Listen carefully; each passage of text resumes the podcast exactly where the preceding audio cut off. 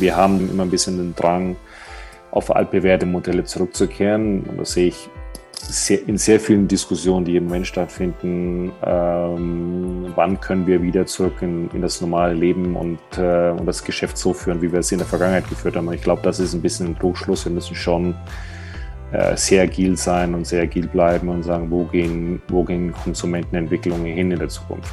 Heute im Elevator Talk Dr. Markus Schreier, Senior Vice President The Americas und Global Business Innovation bei Design Hotels. Herzlich willkommen beim Elevator Podcast. Heute hosted by Laura Schmidt.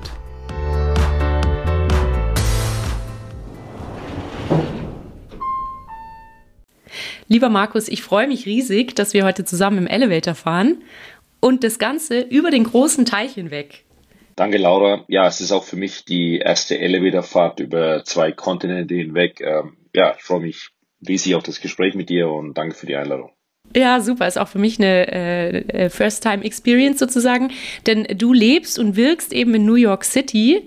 Ähm, bevor wir gleich in unser Gespräch einsteigen, was das Thema Innovationsmanagement in der Hotellerie äh, umfassen wird oder behandeln wird. Äh, in New York nimmt man ja sicherlich öfter mal nicht die Stufen, sondern entscheidet sich dann auch gerne für einen Elevator.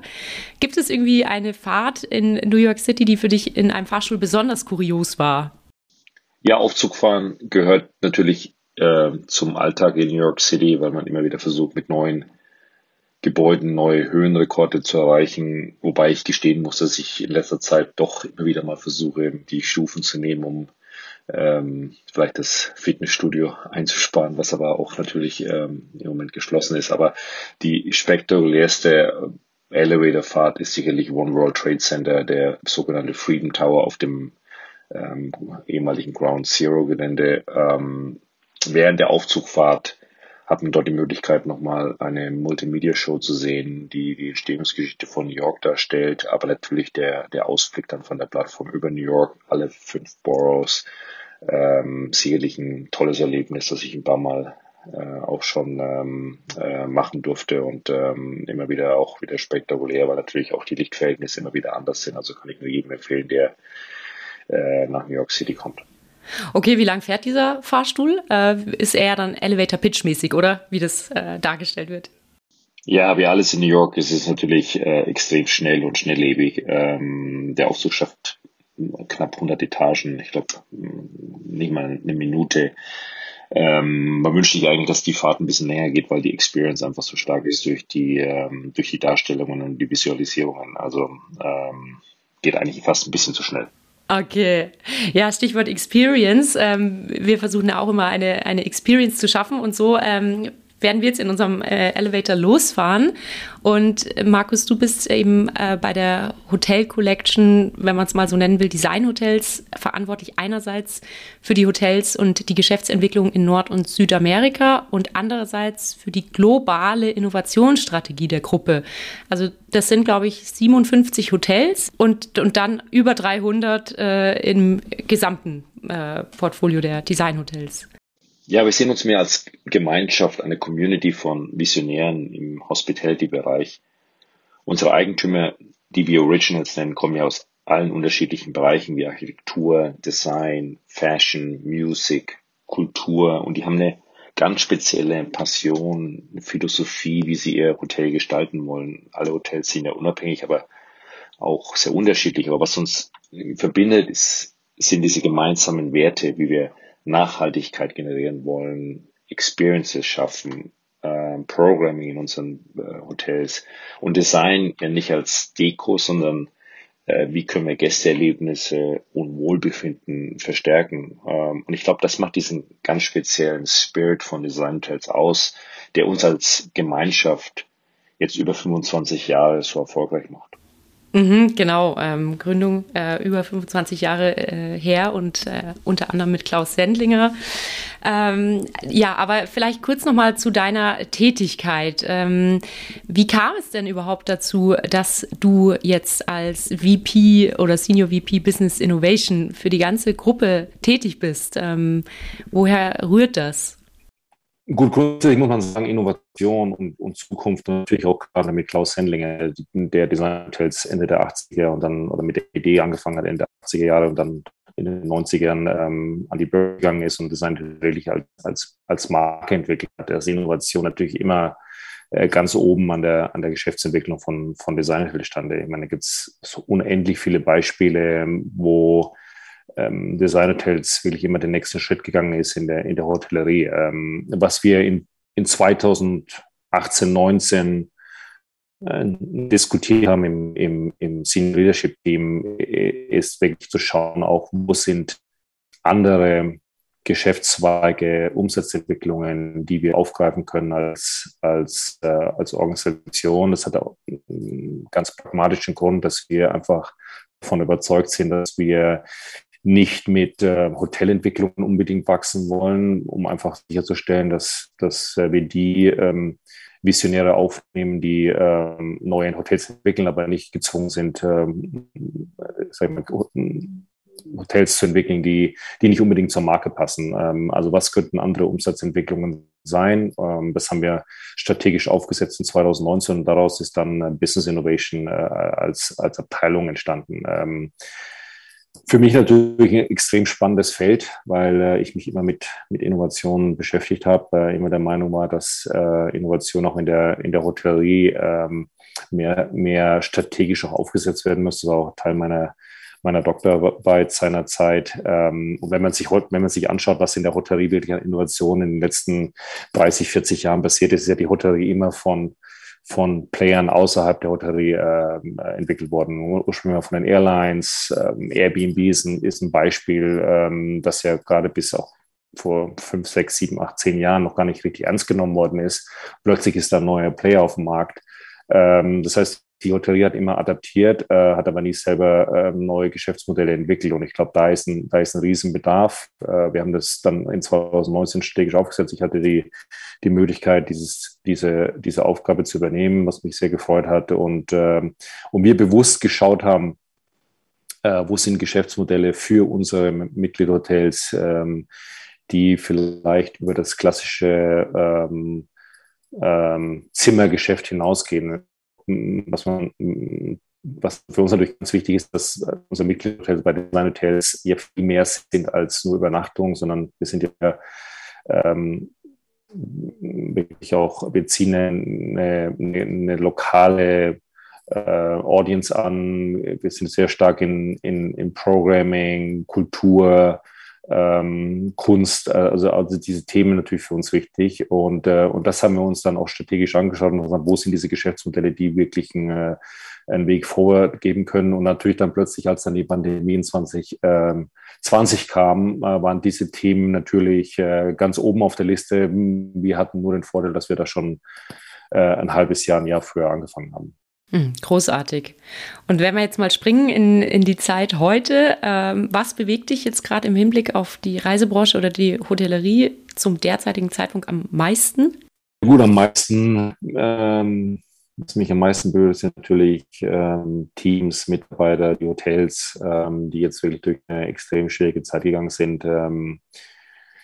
2020 ähm, für die Hotellerie natürlich äh, eine ähm, starke wirtschaftliche, aber natürlich auch für jeden Einzelnen persönliche Katastrophe gewesen. Ähm, was, mich, was mich positiv stimmt, ist, dass ich glaube, dass wir in der Hotellerie weltweit ähm, Chancen haben, die wir vielleicht so nicht gesehen haben oder nicht entwickelt haben, äh, weil einfach grundsätzlich das Geschäft da war. Ähm, ich glaube, der, der Konsument verändert sich. Aus dieser Veränderung des Konsumenten ähm, kommen neue Chancen und, ähm, und diese Chancen versuche ich aufzugreifen. Und ähm, ja, da gibt es schon die, die ersten guten Beispiele und das ist uns bisher äh, gut gelungen, dass wir dann als hoffentlich als, als Hotellerie auch wieder ähm, gemeinsam in eine, in eine positivere Zeit schauen können. Mhm. Und wenn wir davon mal äh, oder das aufgreifen, ähm, Chancen, die du eben nutzt und die Innovationstätigkeit jetzt bei euch bei Designhotels, ähm, wie darf man sich das vorstellen? Also ich weiß, ihr sitzt ja üblicherweise im Neue Haus, ein super toller Coworking Space, den ich ja selbst schon mal besuchen durfte. Ähm, da gibt es tolle Meeting- und Breakout-Rooms, aber fangt ihr an, euch dann mal dort zusammenzusetzen, Brain zu oder wie geht eigentlich so ein Innovationsprozess dann los? Und vielleicht noch kurz, wie, wie ist Neue Haus? Wie darf, wie darf man sich das vorstellen? Also das ist ja wirklich sehr speziell, da ist ja ein ganz besonderer Vibe. Vielleicht kannst du das auch noch mal ganz kurz ähm, beschreiben.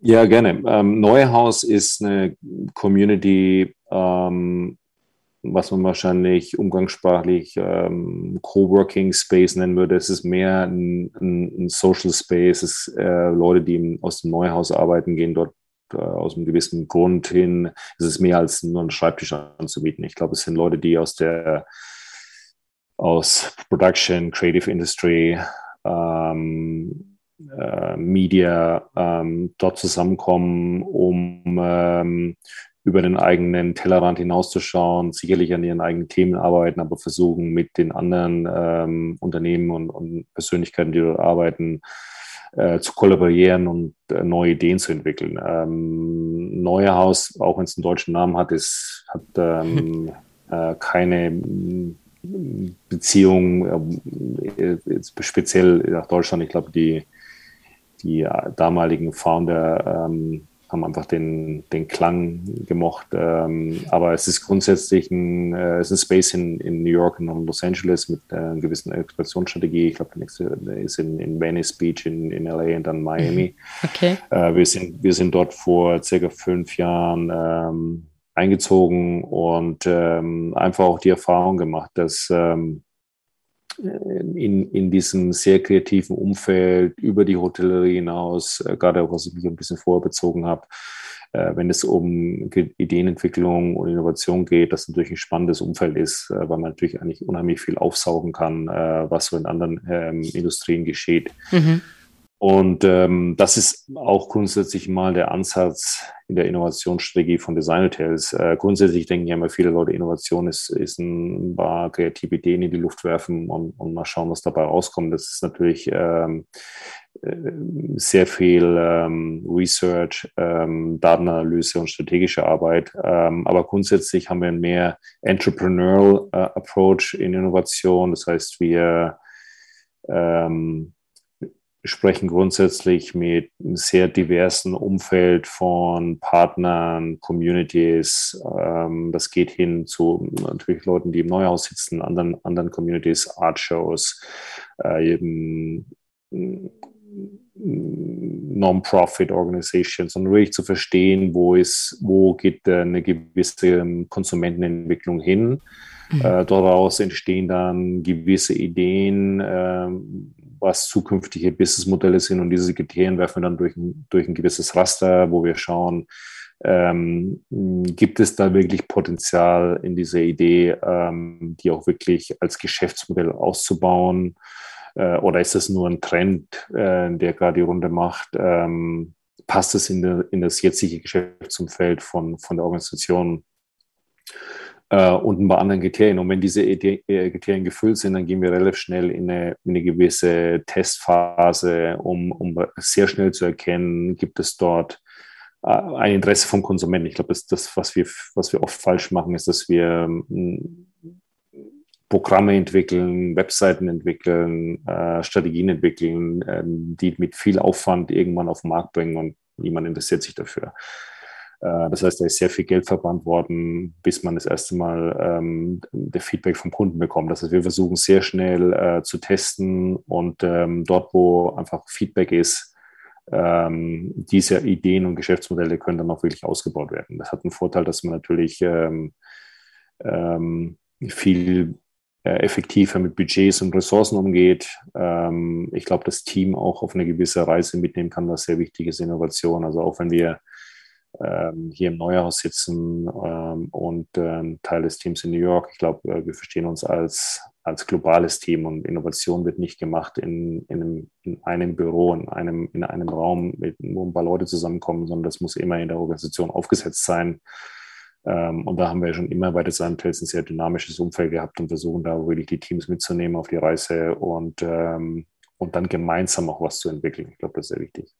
Markus, du hast mal von The Alchemy of Innovation gesprochen. Das finde ich eigentlich einen sehr schönen Begriff oder ein schönes Sinnbild. Was genau verstehst du darunter? Grundsätzlich bin ich davon überzeugt, dass wir viel mehr über Industrien hinaus äh, denken müssen und dieses, dieses Silo-Denken und in Säulen oder Unterne viele, viele Unternehmen sind in, in, in Silos aufgesetzt und äh, wir müssen viel mehr global denken, äh, um, um, größere Themen anzugehen. Ähm, und ähm, ich glaube, die Pandemie ist so ein, ist so ein Paradebeispiel dafür, wo wir, äh, ich glaube, zu stark in Unternehmen denken, in Industrien denken. Jede, jede Regierung versucht so sein, seine eigene Lösung zu finden. Jedes Krankenhaus versucht so seinen eigenen Supply zu bekommen. Ähm, und das ist so ein Thema, das ich, das ich unter dieser Alchemy of Innovation zusammenbündel ähm, und ähm, wo wirklich wir versuchen müssen, mehr Ressourcen ähm, mehr Global Knowledge zu bündeln. Und ich, mhm. ich bin davon überzeugt, dass wenn wir uns Themen anschauen, wie die, wie die Klimakrise, ähm, wie dieses Gefälle zwischen Arm und Reich, ähm, medizinische Forschung, wir wahrscheinlich in einer, in einer wesentlich besseren Situation wären, wenn es uns gelingen würde, verschiedene äh, Egos und, und, und, ähm, und Grenzen aufzubrechen in der, in der Innovationsforschung und verschiedenes Know-how bündeln könnten. Ähm, es gibt so ein interessantes, äh, ähm, eine interessante Diskussion, die ich auch äh, eine Zeit lang mitverfolgt habe, wo verschiedene ähm, Wissenschaftler zusammenkamen. Äh, Gastspät ist, ist einer äh, von, den, von den Wortführern dort, die eben dieses Thema auch äh, verstärkt thematisieren.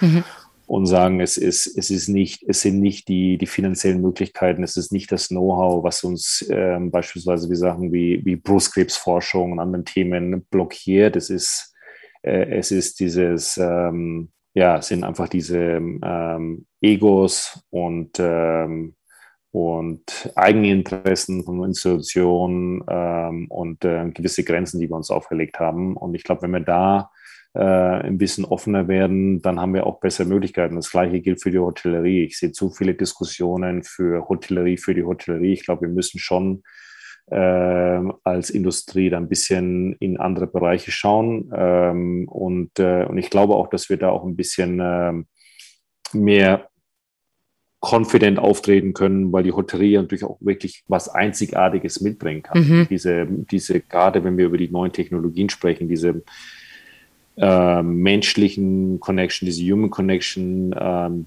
Gastfreundschaft, Hospitality, alles, was da hineinfließt, das wird, glaube ich, mehr und mehr gesucht werden, auch wenn unsere Welt mehr technologische wird. Mhm. Und ähm, Hotellerie war ja immer schon dieses, dieser Nährboden, wo verschiedene Gesellschaftsschichten zusammenkamen, über alle Kulturen hinweg. Und ich glaube, das hat, hat ein Potenzial in der Zukunft, aber auch wirklich in der, in der Technologieentwicklung eine, eine Rolle mitzuspielen. Und wenn wir jetzt mal ähm, versuchen, ein Beispiel zu finden, um das zu veranschaulichen, ähm, wie macht ihr es bei Designhotels? Gibt es da jetzt ein konkretes Beispiel, was dir einfällt, wo du genau das eigentlich ähm, so gemacht hast, wie du es eben geschildert hast?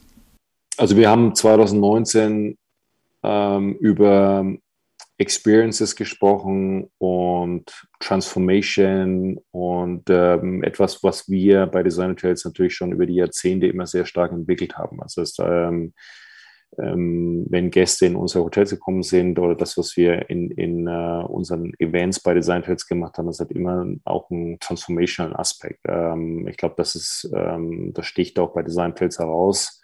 Es ist nicht nur eine einfach ein Konsumieren von, von, von einem Event, sondern es geht auch darum, dich persönlich, äh, dich weiterzuentwickeln. Ähm, das haben wir dann weiterentwickelt mit der Further Theory, die wir in, in 2017 gestartet haben, wo wir verschiedene Künstler, aber auch ähm, Gäste und andere ähm, Communities zusammengebracht haben für ein, ein, ein, ein wichtiges Thema und diese Gruppe dann durch, durch eine vier-, fünftägige Experience geführt haben. Was wir in 2019 uns angeschaut haben, wie könnte das, würde sowas auch in der virtuellen Welt äh, passieren und dort auch schon sehr zeitnah mit anderen Partnern gesprochen, die dieses ganze Thema, ähm, Leute durch eine, durch eine Transformation zu führen, schon ein bisschen aufgegriffen haben. Das, das geht natürlich in unheimlich viele unterschiedliche Bereiche. Gaming wird da sehr stark kommen, Retail wird da sehr stark kommen, Streaming, all, all diese Themen und haben ähm,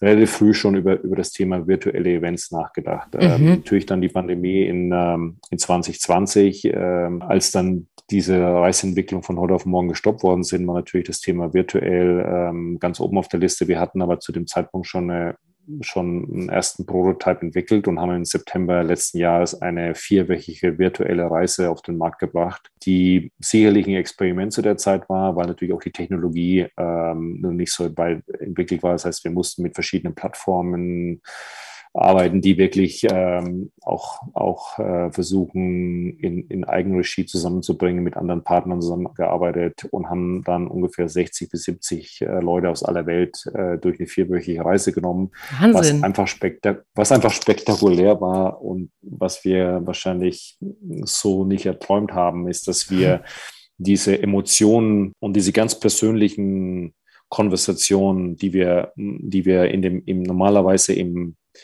in, äh, in unseren Events erreicht haben, durchaus auch, wenn nicht sogar verstärkt, auch in der virtuellen Welt erreicht haben. Also wir haben äh, ganz tolle Erfahrungen gemacht, wo ähm, Teilnehmer uns geschildert haben in, in sehr emotionaler Art und Weise, wie sie ihr Leben durch diese Reise verändert haben, wie sie ein neues äh, Geschäftsfeld entwickelt haben, einfach auch eine gewisse Lebens- oder neue Lebensqualität gewinnen, auch eine neue Hoffnung gewinnen äh, aus der Pandemie heraus für die, für die Reiseindustrie insbesondere. Also es war ein, äh, ein sehr, sehr spannendes Ereignis und, und diese, diese virtuelle Reise entwickeln wir jetzt weiter. Dieses Jahr, die nächste, die nächste ist im, im, äh, im September, mhm. äh, wo wir eingeladen worden sind, mit, mit dem Fast Company Innovation Festival mhm. zusammenzuarbeiten, was ein Innovation Festival ist, wo ungefähr 25.000 Teilnehmer aus aller Welt teilnehmen Wow.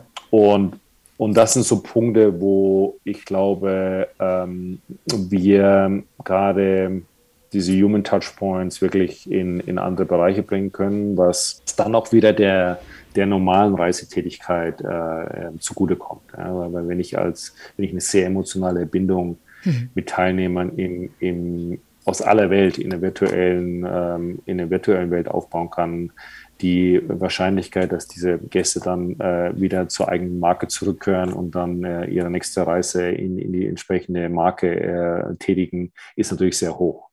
Ähm, das heißt, so diese, ich bin davon überzeugt, dass so diese virtuelle und die äh, physische Welt in Zukunft parallel laufen wird ähm, und auch wenn diese Konversation auch immer ganz gerne Angst geführt äh, wird, also mhm. angstgetrieben geführt wird. Mhm. Ich glaube, wir haben eine neue Opportunity äh, durch virtuell und das wird wieder den, den, physischen Bereich auch wieder weiter stärken. So à la Pokémon Go sozusagen, dieses Thema Augmented Reality.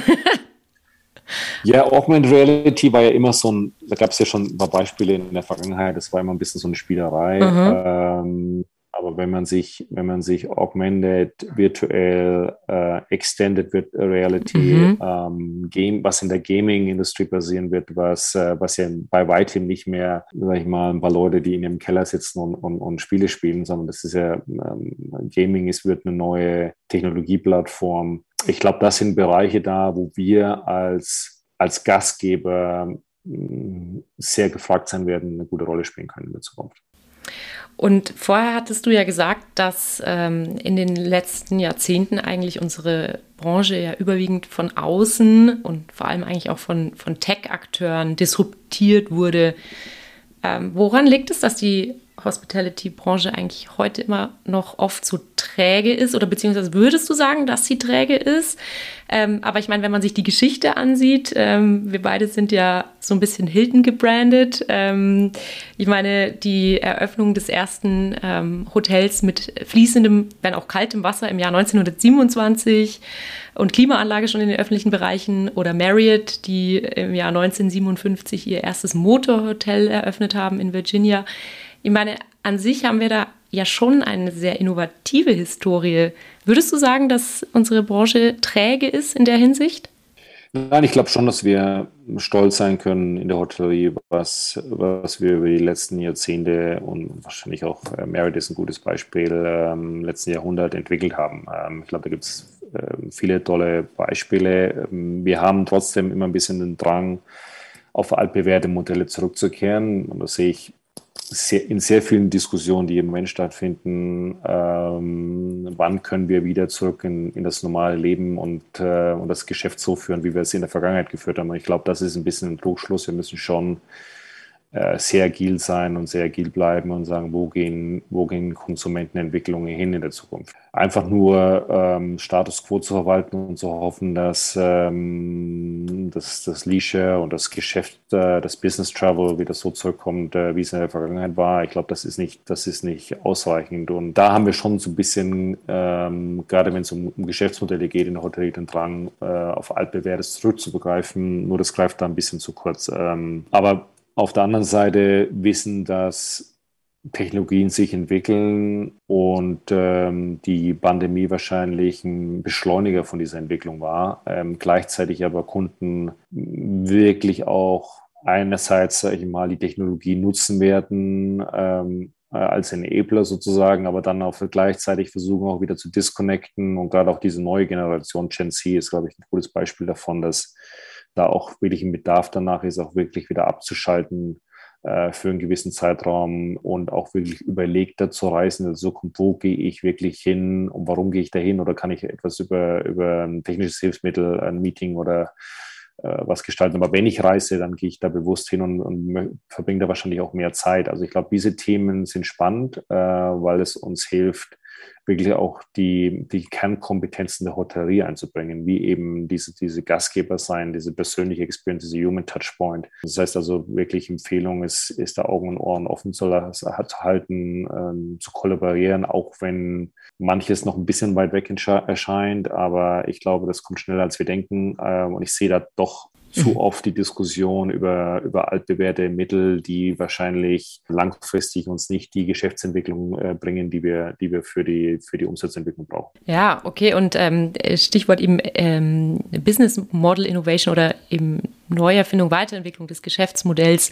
Äh, was ist so der erste Schritt? Was gibst du einem Hotelier so aus deiner Sicht auf den Weg, um mal, also klar, Augen, Ohren offen halten, hast du gerade gesagt, aber ein bisschen konkreter? Ja, ich glaube, dass man grundsätzlich viel mehr aus dem, aus dem klassischen Textbuch ähm, auch hinausschauen muss. Wirklich auch sich vers versuchen, ein bisschen aus seinen, aus seinen äh, Gewohnheiten auszubrechen und, und immer wieder auch in, in andere Bereiche reinzuschauen, Kontakte zu machen, Partnerschaften zu schließen, um ähm, da aktiver zu sein, schauen, was die neue Generation macht, sich von, sich auch, sage ich mal, die Zielgruppen erweitern. Äh, ich glaube, ein bisschen mehr agiler zu sein als zu Zeiten, wo ähm, einfach eine, eine, Grundbelegung garantiert war, weil einfach der Geschäftsreisemarkt äh, so funktioniert, wie er funktioniert hat. Ich glaube, da wird es gravierende Veränderungen geben und dann kann jeder Hotellerie wirklich auch ein bisschen am Puls der Zeit sein und und, und sich verändern. Und da, da sehe ich schon sehr viel manchmal traditionelles Denken und so wieder in alt, altbewährte Muster zurückkehren, aber wirklich aktiv. Ich gebe ein Beispiel, ähm, ich höre viel, äh, virtuelle, virtuell ist tot. Wenn man, wenn man schaut, ähm, wenn man im Moment jetzt schaut, was gerade der Konsument bestellt, dann sind es virtuelle Headsets. Mhm. Also in jedem Mediamarkt, ich weiß nicht, was gerade in Deutschland aktuell ist, die, wo ist im Moment die Schlange? Das ist bei virtuellen Headsets. Ja? Also äh, ich war, war letztes letzte Woche auf dem Symposium, da ging es um die Geschäftsentwicklung oder 25 Businessmodelle in den nächsten zehn Jahren. Davon waren wahrscheinlich 24 in der Technologie, aber immer mit einer Komponente zu, zu, einer, zu einer Human Connection, also Medical mhm. äh, Experiences, Human Touchpoints. Das heißt, grundsätzlich ähm, an dem bestehen bleiben, mehr Hotels zu öffnen, mit dem gleichen Geschäftsmodell äh, eine, wieder eine Übersättigung zu, äh, zu generieren, zu hoffen, dass die Leute noch mehr reisen, wo, glaube ich, das Reiseverhalten sich ein bisschen verändern wird. Ähm, nicht eben schauen, was sind, was sind die neuen Bedürfnisse der Reisen, also wenn es um Sustainability geht, wenn es um Cultural Diversity geht und all, all diese Themen. Da muss ich schon aktiv sein als Hotelier. Ich glaube grundsätzlich, ein klassisches Hotel auf den Markt zu geben und zu hoffen, dass es so funktioniert wie in der Vergangenheit, ist, glaube ich, ein bisschen ähm, äh, Geschichte. Und vielleicht abschließend noch mal kurz zur Technologie oder zum Thema Technologie. Also äh, ohne geht's nicht, aber es muss auf jeden Fall Breaks geben, sozusagen, oder? Ja, es gibt ja diese, diese Diskussion, dass in Zukunft alles technologisiert im, im Hotel ist. Ähm, also vom, vom Check-in-Prozess und wie ich das Zimmer aufmache und Service an der Bar. Das, davon bin ich nicht überzeugt. Ich glaube schon, dass wir als Hotellerie an unseren, an unseren Grundtugenden auch festhalten sollten. Und diese, diese persönliche Interaktion mit dem Gast ist, bleibt extrem wichtig. Ähm, da kann man sicherlich verschiedene äh, Vorsichtsmaßnahmen treffen. Covid wird nicht jetzt komplett verschwinden, auch wenn wir alle geimpft sind. Aber ich bin nicht davon überzeugt, dass mh, hm, eine, ein Hotel in Zukunft ein voll technisierter Raum ist. Natürlich bringt, wird Technologie äh, verstärkt in, zu, in, Zukunft auf uns zukommen, aber wie gesagt, das sollte keine Diskussion angstgetrieben sein, sondern man sollte sich die Opportunities anschauen. Das bringt neue Geschäftsmodelle für die Hotellerie, äh, das bringt neue Kons Konsumentenschichten, was aber, was wir verstärkt aus der, aus der Gen Z Generation sehen, es wird ein stärkeres Bedürfnis nach einer gewissen Originalität, nach einer gewissen, wie soll ich sagen, ähm, die Zeiten, wo alles perfekt gebrandet ist, sind ein bisschen vorbei. Ich glaube, der Konsument sucht auch wirklich dieses, diese persönliche, diese, äh, möchte ein bisschen wissen, was hinter den Kulissen passiert. In in in, und und das, das sind, glaube ich, Sachen, die wir grundsätzlich äh, als Hotellerie auch ein bisschen generell anschauen müssen, dass einfach wir Vergangenheit immer Marken entwickelt haben, die perfekt ausgesehen haben, sehr mhm. neutral waren. Ich glaube, das geht ein bisschen mehr in so eine gewisse Rohheit, mhm. äh, wenn ich so ausdrücken kann. Ähm, ungefiltert wo, vielleicht auch teilweise. Ungefiltert mhm. ist ein mhm. gutes, gutes Wort dafür. Mhm. Ähm, und, und ich glaube, das ist das ist extrem wichtig, äh, dass wir da ein bisschen, ein bisschen einmal in unseren Grundtugenden stehen bleiben und sagen, wo ist der, wo ist wirklich dieser persönliche, dieser emotionale Touchpoint mit dem Kunden? Gar nicht wichtig, dass das alles äh, perfekt ist, sondern wirklich eine gewisse Authentizität auch da weitergeben und dann schauen, was passiert in der Technologie und wie können wir mit der Entwicklung dort was mit an den, an den Tisch bringen und gemeinsam wachsen, als Städte das jetzt nur angstgetrieben zu sehen oder zu sagen, die Zeiten der Hotellerie, wo ich äh, diese persönliche Erfahrung habe, sind vorbei, weil wir jetzt alles technologisiert haben und ich kann mit der Zimmerkarte alles aufmachen und zumachen. Und das fasst ihr ja äh, auch so ein bisschen zusammen in eurer Philosophie, wenn man es so nennen will, The Good Traveler ähm, die ja aus zehn Aspekten besteht, wie ich gesehen habe. Und äh, da heißt es ja zum Thema Technologie, Technology is a tool, not a destination. It should be smart, non-intrusive and support a regenerative lifestyle. You should also be able to turn it off. Das kann man äh, so als Klammer dazu eigentlich ganz gut noch setzen, oder? Ja, wir haben, in, wir haben in 2019 mit dem Future Laboratory in London, mit dem wir viel arbeiten, Trend Forecaster, ähm, eine Studie entwickelt, die sich äh, Promatic Traveler nennt. Mhm. In der Studie haben wir das Reiseverhalten bis 2030 beschrieben. Was interessant ist, äh, in der Studie haben wir viel über Sustainability, Purpose, Diversity, auch gerade diese ähm, diese Regenerative Travel, Reisende nehmen eine Conscious Decision, wenn, die, wenn sie reisen. Das wird sich in verschiedene, like dieses ganze Work, Life and Travel, wo sich das hin entwickelt. Und das haben wir alles für 2030 in, äh, äh, beschrieben. Mhm. Die Pandemie war sicherlich ein Beschleuniger mhm. davon. Das heißt, alles, was wir da beschrieben haben, ist eigentlich, passiert eigentlich jetzt schon. Wahnsinn. Ähm, und das sieht man, das sieht man an so, so vielen Beispielen, auch mit unserem persönlichen Reiseverhalten. Ich glaube, da ist diese, ist diese interessante Schnittstelle, dass wir für uns als, als als Industrie, dass wir sagen, wir als Hotellerie haben dort unheimlich viel mitzubringen. Äh, und wenn wir jetzt noch die Technologie, sage ich mal, als, als Hilfsmittel sehen und nutzen, dann steht uns, glaube ich, eine positive Zukunft bevor. Ja, sehr schön, lieber Markus. Ähm, das bringt uns eigentlich auch schon jetzt an die, ans Ende unserer Elevatorfahrt. Ähm, wir sind angekommen und äh, wenn wir uns jetzt nochmal äh, dieses The Good Traveler, ähm, was ja auch auf eurer Website sogar als großes Poster, als Download bereitsteht zu finden ist, diese zehn Aspekte, wo, wo sollte dich der Elevator rauslassen? Was ist für dich dein persönlich wichtigster von diesen zehn ähm, Aspekten, die eigentlich bis 2030 ähm, das Reisen ausmachen, aber sicherlich eben jetzt schon überwiegend eingetreten sind.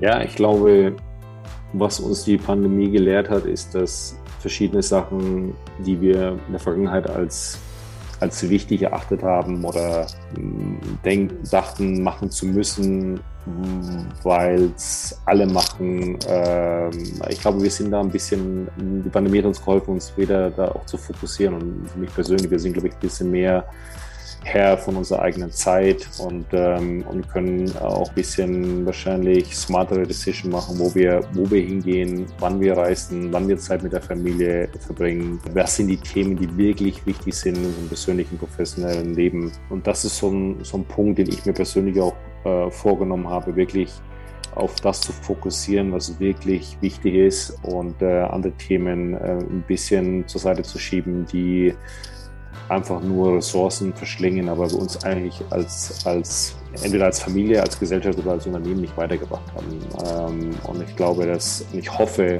dass wir nicht alle wieder in alte Verhaltensmuster zurückfallen, sondern auch so ein bisschen, auch so brutal die Zeit gewesen ist, ein bisschen positiver aus dieser Pandemie mitnehmen.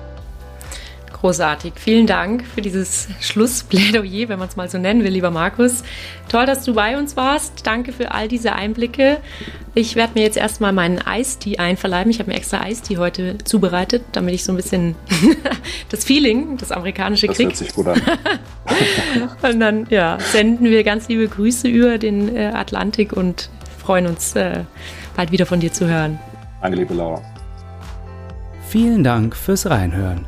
Dieser Podcast wurde produziert von elevator.com bei Hospitality Nextwork.